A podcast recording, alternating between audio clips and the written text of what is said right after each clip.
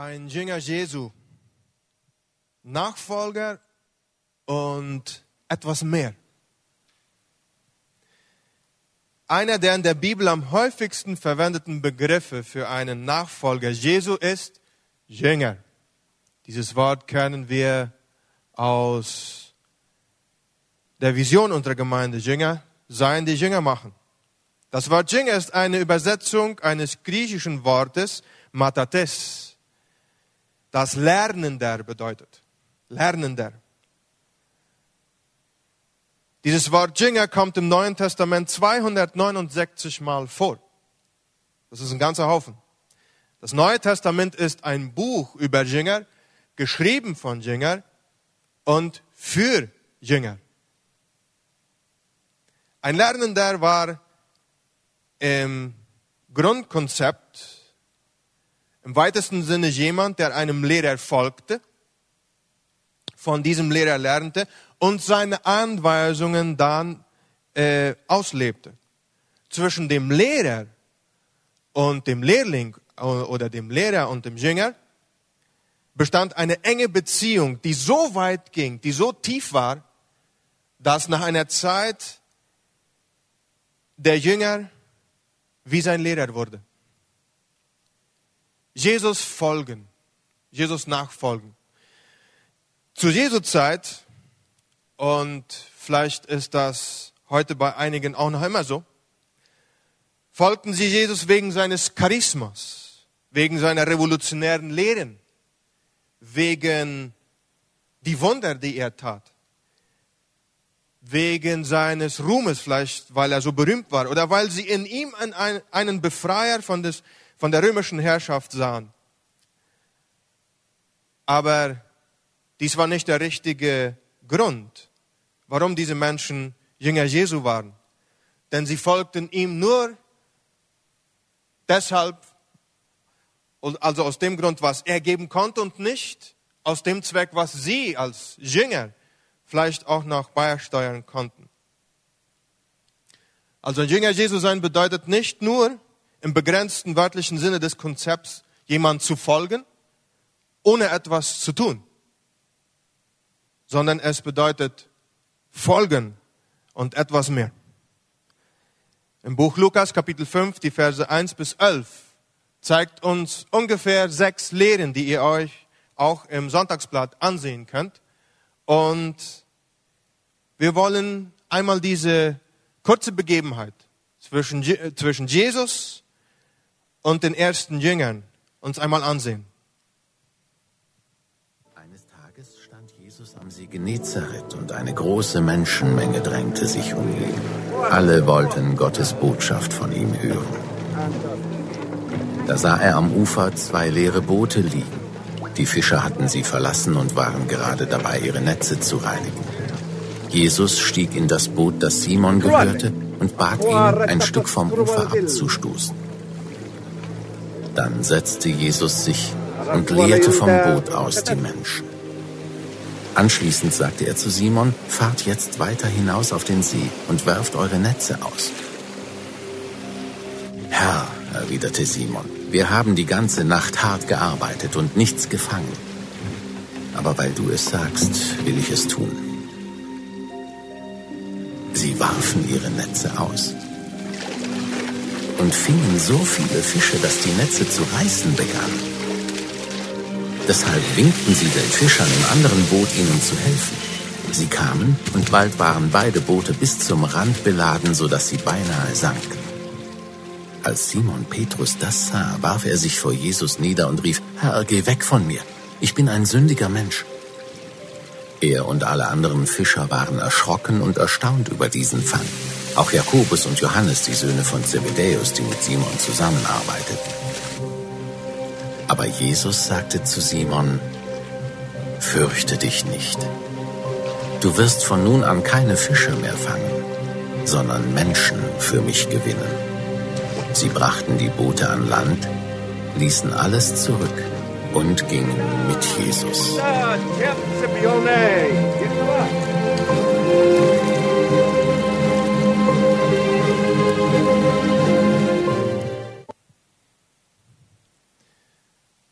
Erste Lehre. Und effektiv gibt es etwas zu lernen. Um ein lernender Jünger Jesu zu sein, müssen wir willig sein, etwas zu lernen. Wir müssen bereit sein, vom Herrn belehrt zu werden. Manche haben eine Besserwisserhaltung und sagen, es gibt niemand, der mir etwas beibringen kann. Solange man nicht bereit ist, zuzuhören und dazu zu lernen, kann man kein Jünger Jesu sein. Die Geschichte, die wir eben gesehen haben, beginnt mit der Predigt Jesu am See Genezareth. Simon Petrus war in der Nähe neben seinem Fischerboot und wusch die Netze. Er und seine Partner hatten die ganze Nacht geangelt. Ja, das ist ja der Unterschied von Fischen. Zwischen Fischen und Angeln. Doch ihre Bemühungen wurden in diesem Falle mit Muskelkater und schmutzigen Netzen belohnt. Ich stelle mir mal so vor, wie Petrus mit geneigtem Haupt nach unten sehend Jesus zuhörte. Er hatte ja keine andere Option, er war ja nur ein paar Meter weiter ab. Während seine Finger geschickt das Unkraut und den Schlamm von den verknoteten Quadraten des Netzen entfernten. Er war ja schon einige Zeit mit Christus in Judäa gewandelt, aber danach wieder zurückgekehrt nach Galiläa und seinem frühen Beruf, Fischermann. Während Jesus predigte, wurde die Menge immer größer. Die begeisterten Zuhörer drängten sich um Christus und äh, zwangen ihm immer wieder näher ans Wasser zu gehen. Dann ging er zu Petrus Boot, stieg hinein und bat dem Fischer, es in den See hineinzuziehen. Und von dort aus setzte Jesus dann seine Rede fort. Was glaubst du, was Petrus tat, während er vielleicht in der Mitte Boots saß, um dieses im Gleichgewicht zu halten oder vielleicht weiter am Ufer stand und die Netz, Netze wusch. Er hörte zu. Aber was hörte er zu? Die Antwort auf diese Frage ergibt sich aus demselben Text, denn dort heißt es, dass Jesus das Wort Gottes predigt in Vers 1. Deshalb können wir aus dieser Situation hinaus interpretieren, dass man keine Jünger des Herrn sein kann, ohne das Wort Gottes zu lernen und zu studieren. Manche, die behaupten, Jünger Jesu zu sein, kennen die Bibel aber nur spärlich. Allerdings kann man kein Jünger Jesu sein, ohne das Studium seiner Wahrheiten im geschriebenen Wort ernst zu nehmen. Auf der Landstraße soll der Malerlehrling, Malerlehrling, besser gesagt, den Mittelstreifen malen. Fünf Kilometer malt er am ersten Tag, drei Kilometer am zweiten Tag. Am dritten bringt er es nur noch auf einen Kilometer und am vierten Tag schafft er bloß noch 200 Meter. Von ganz viel auf ganz wenig. Du wirst ja immer langsamer, schimpft der Meister. Was ist denn mit dir los? Ich gebe mir ja so große Mühe, mein Meister, aber der Weg zum Farbeimer wird immer länger. Es gibt etwas dazu zu lernen. Nehmt den Farbeimer mit. Darunter muss man dann auch etwas verstehen. Es gibt etwas zu verstehen. Als zweites, Verse 3 bis 8. Jesus hatte seine Rede beendet und die Menge fängt langsam an, sich zurückzuziehen. Vielleicht hat Petrus das auch machen wollen, aber ihm ruft er zurück. Denn er sieht in ihm großes Potenzial, aber das noch etwas beschliffen muss. Und jetzt ist es Zeit für eine nächste Lektion. Und Jesus, der nicht so traditionelle Lehrer, der sehr oftmals das tat, was am wenigsten erwartet wurde, dieses ist keine Ausnahme, befahl Petrus und sagte, geht hinaus in die Tiefe und werft eure Netze aus, um Fische zu fangen. Wie doof. Wie alle guten Fischer des See Genezareth wussten, war sich Petrus auch sicher, dass die Fangzeiten, da wo das so wirklich Erfolg gibt, nachts waren, wenn die Fische zum Fressen kamen und nicht am Tag. Darüber hinaus wurde in Oberflächengewässern und nicht in tiefen Gewässern gefischt. Schließlich war es sinnvoller, die größtmögliche Anstrengung zu unternehmen, wenn es Fische zu fangen gab. Und nicht nach etwa zehn Stunden ohne Erfolg.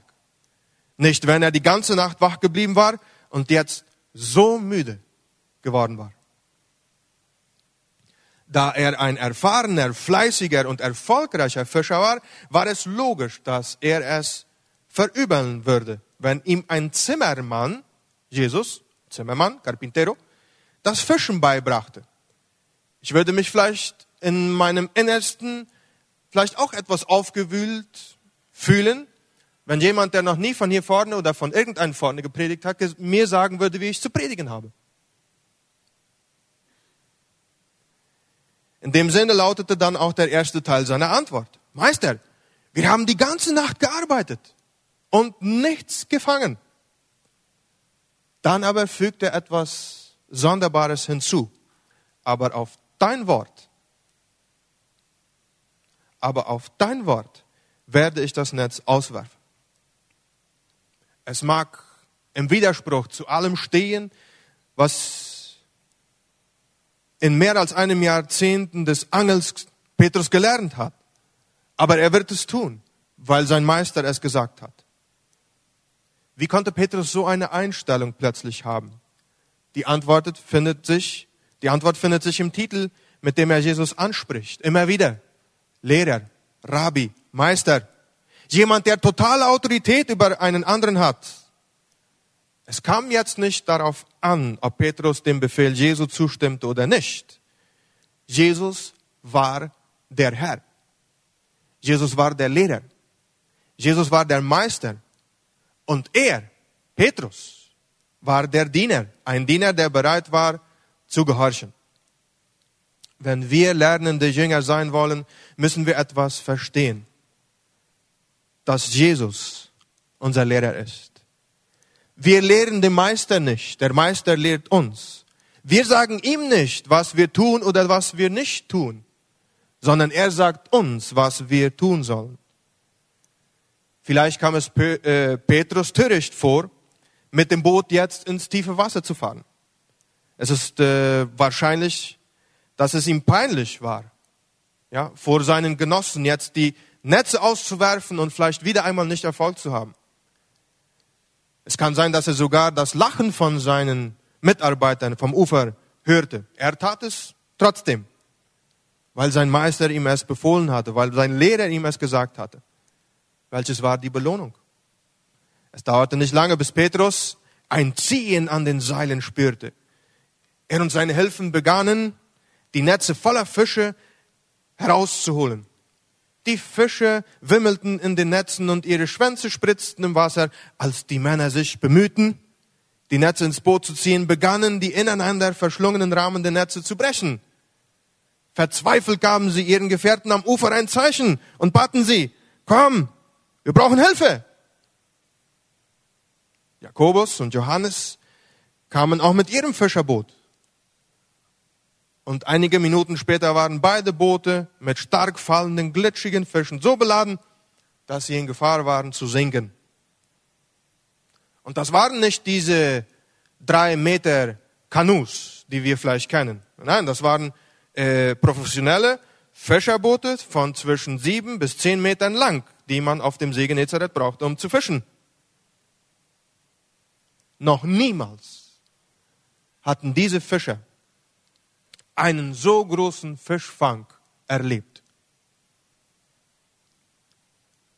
Wie aufschlussreich muss diese Erfahrung für Petrus und die anderen Fischer gewesen sein. Auch wenn es ums Angeln geht oder um Fischen, unser Herr weiß, wovon er spricht. In allen Fällen sind die Gebote des Herrn für uns sinnvoll, aber das ist nicht die Garantie, dass es immer gleich so ein Ergebnis äh, herauskommen wird, wie in diesem Fall. Aber trotzdem ist die Frage nicht, macht das für mich Sinn? Macht Gottes Gebot für mich Sinn? Die Frage ist, ist es das, was Christus von mir verlangt? Wenn ja, antworten wir dann auch, so wie Petrus, in deinem Wort werde ich es tun, weil du es von mir verlangst. Wenn wir gehorsam sind, werden wir letztendlich feststellen, dass der Weg des Herrn immer richtig war und ist. Wenn du ein Jünger Christi sein willst, musst du davon überzeugt sein, dass er der Herr über alles ist und wir müssen in Übereinstimmung mit dieser Überzeugung handeln. Dann gibt es etwas zu erkennen. Dritter Punkt. Es gibt etwas zu erkennen. Verse 8 bis 10a. Petrus hatte gesehen, wie Jesus einige erstaunliche Wunder vollbracht hatte. Er hatte gesehen, wie er Wasser in Wein verwandelte. Er hatte gesehen, wie er den Sohn eines Adligen heilte. Er war anwesend gewesen, um zu sehen, wie sein Meister viele andere Zeichen und Wunder vollbrachte, aber keines von diesen, keines von diesen Wundern berührte ihn so sehr wie dieses. Und ganz wahrscheinlich, weil es mit seinem Job zu tun hatte. Es hing mit nichts Geringeres als seine Lebensweise zusammen. Er ließ ihn erkennen, dass Jesus der Herr über alles ist. Und als Petrus Jesus mit anderen Augen sieht oder sah, sah, sah er auch sich selbst. Er war plötzlich von seinen eigenen Schwächen und Begrenzungen ganz überwältigt. Er fiel vor Jesus auf die Knie, auf den Haufen aufgewühlter Fische und sagte, Herr, gehe von mir, denn ich bin ein sündiger Mensch. Wenn wir lernende Jünger Jesu sein wollen, müssen wir zwei Wahrheiten ganz klar erkennen. Erstens, dass er alles ist. Beachte, wie Petrus Jesus behandelte, als er seine Sündhaftigkeit bekannte. Er nannte ihn Herr. Er nannte ihn Herr. Er erkannte ihn als seinen Herr. Paulus sagt zum Beispiel in Römer Kapitel 10, Vers 9, wenn du gerettet werden willst, musst du mit deinem Mund bekennen, dass Jesus der Herr ist.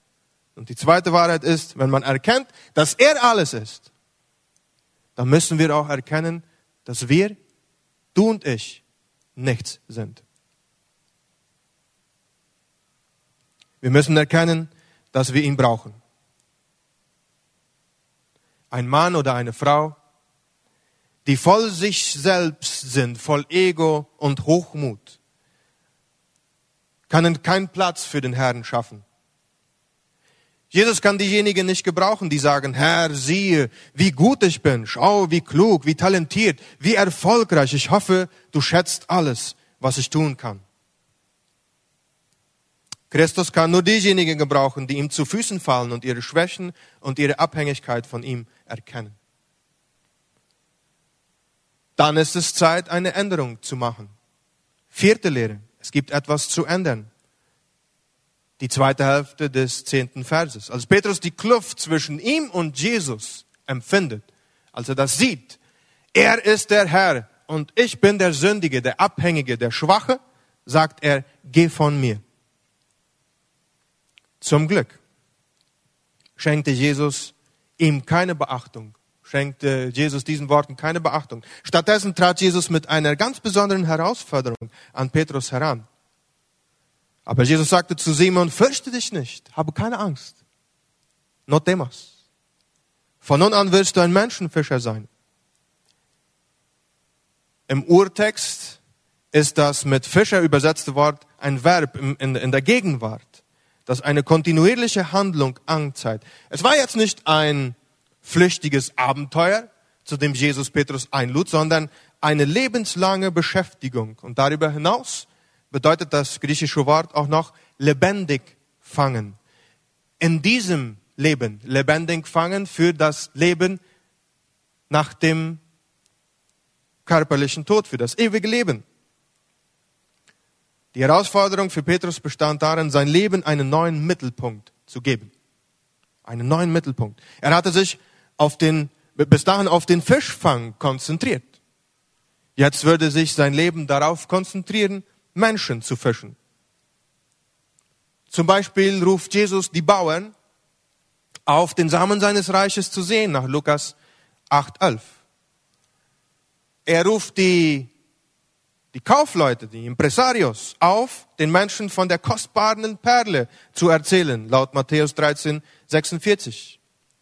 Er ruft die Zimmerleute, die Carpinteros auf, sein Haus, die Gemeinde, das Leib Christi zu vergrößern. Jesus ruft Ärzte und Krankenschwestern auf, mit dem großen Arzt von der Heilung von Seelen zusammenzuarbeiten, laut Johannes 12, 40.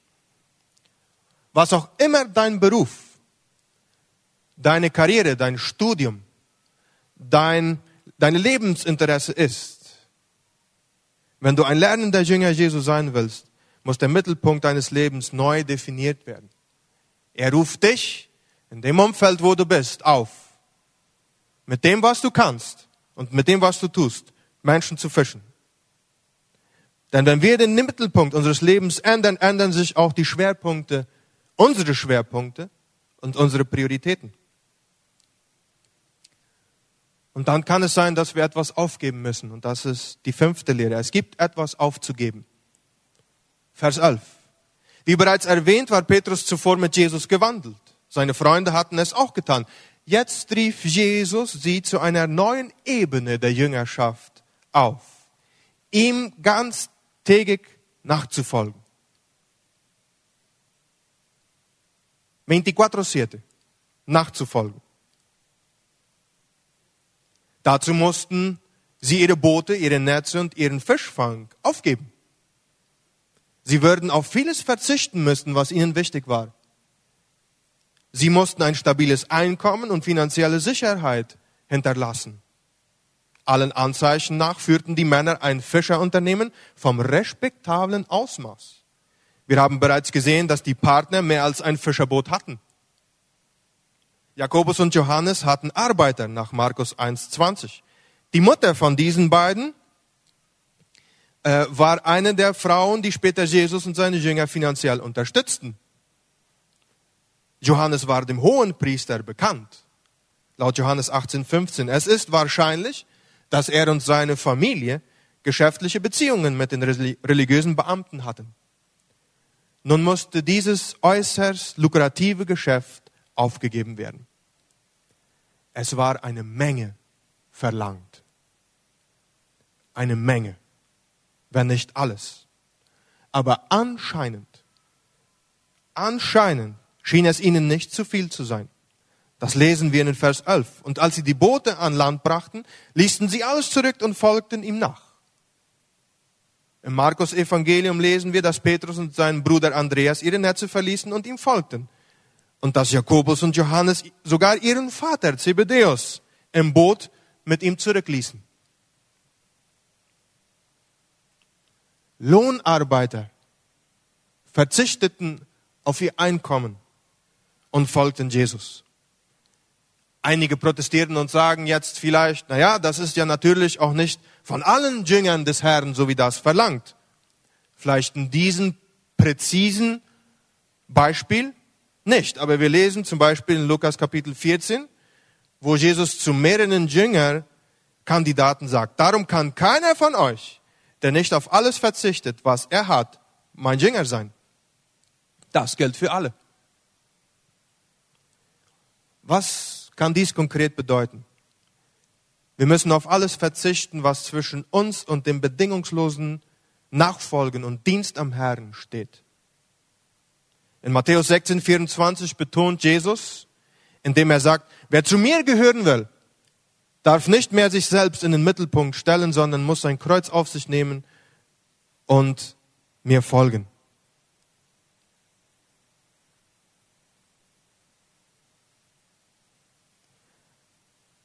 Man muss auch bereit sein, darauf zu vertrauen, dass der Herr für einen sorgen wird, was auch immer geschieht.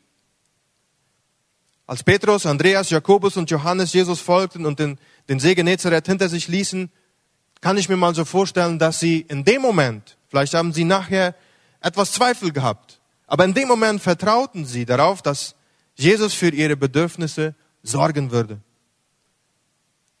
So wie er gerade vor ein paar Minuten für den Überfluss an Fischen gesorgt hatte,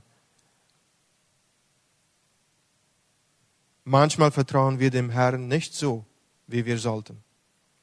Jesus versprach, dass wir das Nötigste zum Leben haben werden, wenn wir ihn und seine Gerechtigkeit zuerst suchen und an erster Stelle setzen, laut Matthäus 6, 33.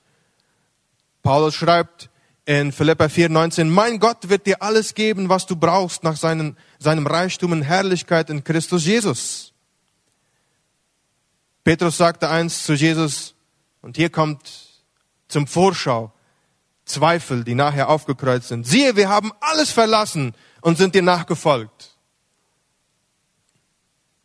Jesus beruhigte ihn damit, dann mit diesen folgenden Worten. Ich versichere euch, jeder, der sein Haus, seine Geschwister, seine Eltern, seine Kinder oder seinen Besitz zurücklässt, um mir zu folgen und die rettende Botschaft von Gott weiterzusagen, der wird schon hier auf dieser Erde alles hundertfach zurückerhalten. Häuser, Geschwister, Mütter, Kinder und Besitz.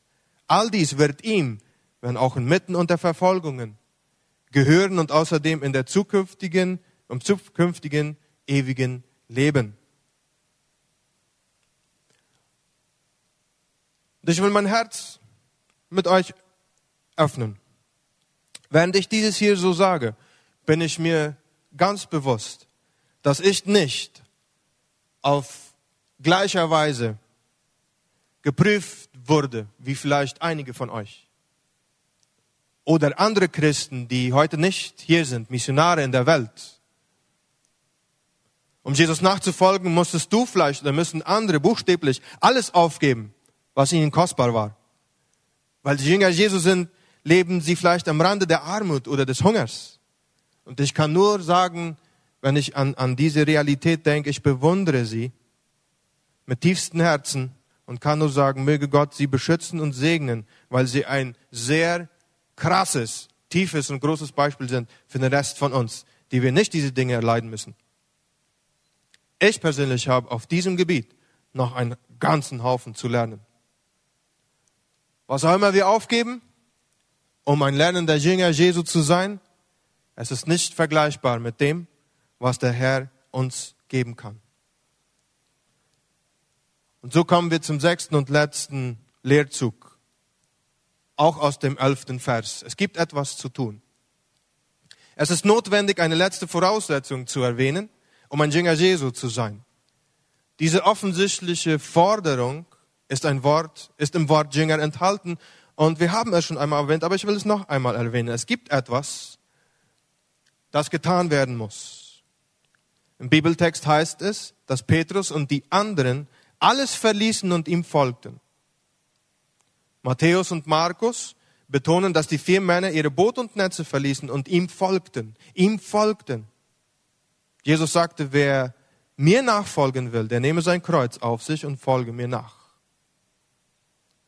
Für Petrus und für die anderen war dies nicht eine einfache Entscheidung, Jesus nachzufolgen. Die Jünger erlitten Müdigkeit, Feindseligkeit und schließlich auch den Tod, weil sie Jesus folgten. Sie hatten aber ein Versprechen abgelegt. Sie folgten Christus, wohin er sie auch gehen lassen wollte. War dieses nicht auch dein Versprechen und mein Versprechen, als wir durch die Wassertaufe Teil des Körpers Christi wurden, ihm und seiner Gemeinde treu zu sein, solange wie er uns das Leben schenkt auf dieser Erde?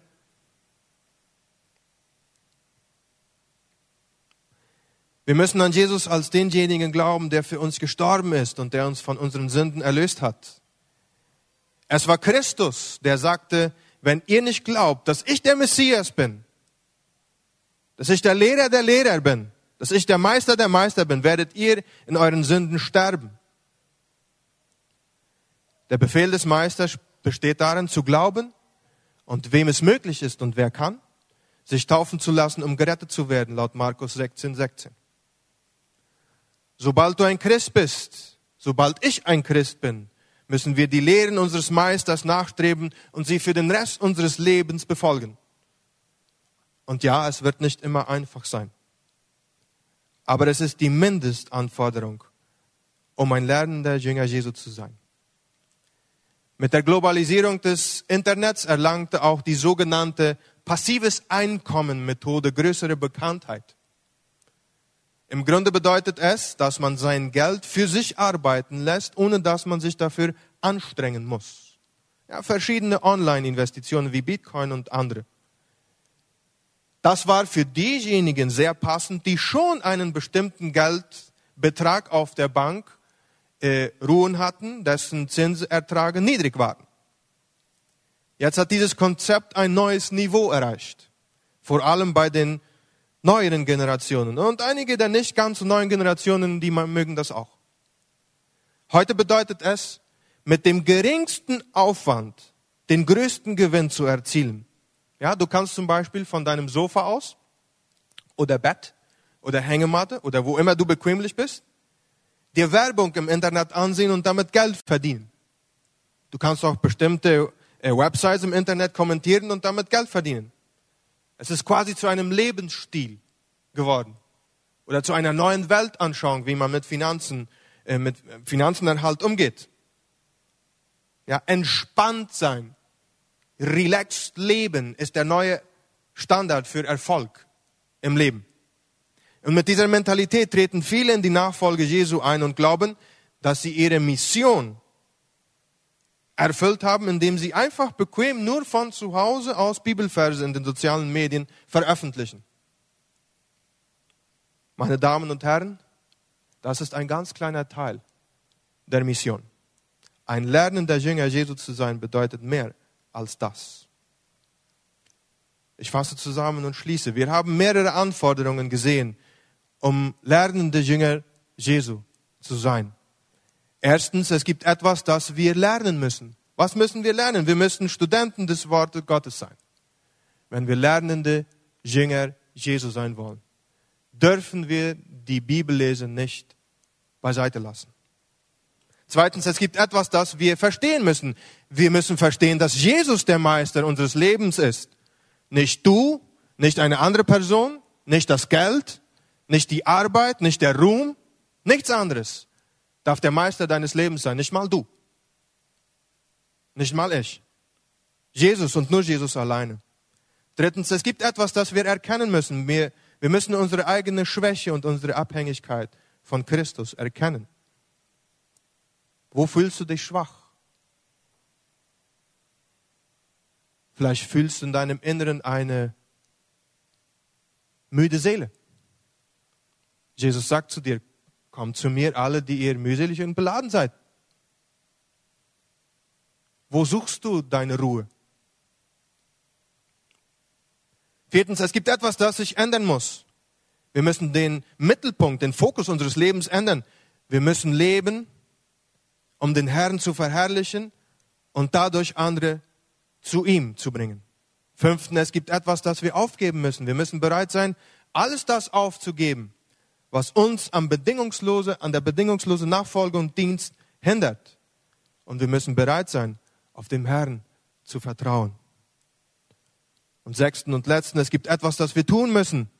Wir müssen bereit sein, ihm zu folgen, wohin auch immer er möchte, dass wir gehen. Wir beten. Danke, lieber Vater, für dein Wort. Danke, dass du uns heute gelehrt hast. Wir bitten um Verzeihung, wenn wir in einer oder mehreren diesen Bereichen nicht als lernende äh, Jünger Jesu gelebt haben. Habe Erbarme mit uns. Wir wollen uns heute neu aufmachen. Wir wollen Entscheidungen treffen. Wir wollen diesen Lehr- und Lernprozess als Jünger weiter nachverfolgen. Wir sind gespannt, was du als Meister und unser Lehrer uns weiter zeigen willst. Hilf uns, dass wir können offene Augen, Ohren und ein offenes Herz haben dafür, was du uns zu sagen hast. Wenn wir dein Wort lesen, wenn wir mit dir im Dialog sind, wenn wir mit anderen über dich reden, wenn wir dich in der Natur oder auf unserer Arbeit in dem Nächsten versuchen zu sehen. Hilf uns dabei. Wir sind schwach und wir brauchen deine Hilfe. Leite uns darin an. Du bist unser Meister. Du bist unser Lehrer. Du bist unser Herr. In deinem Namen beten wir dieses. Amen.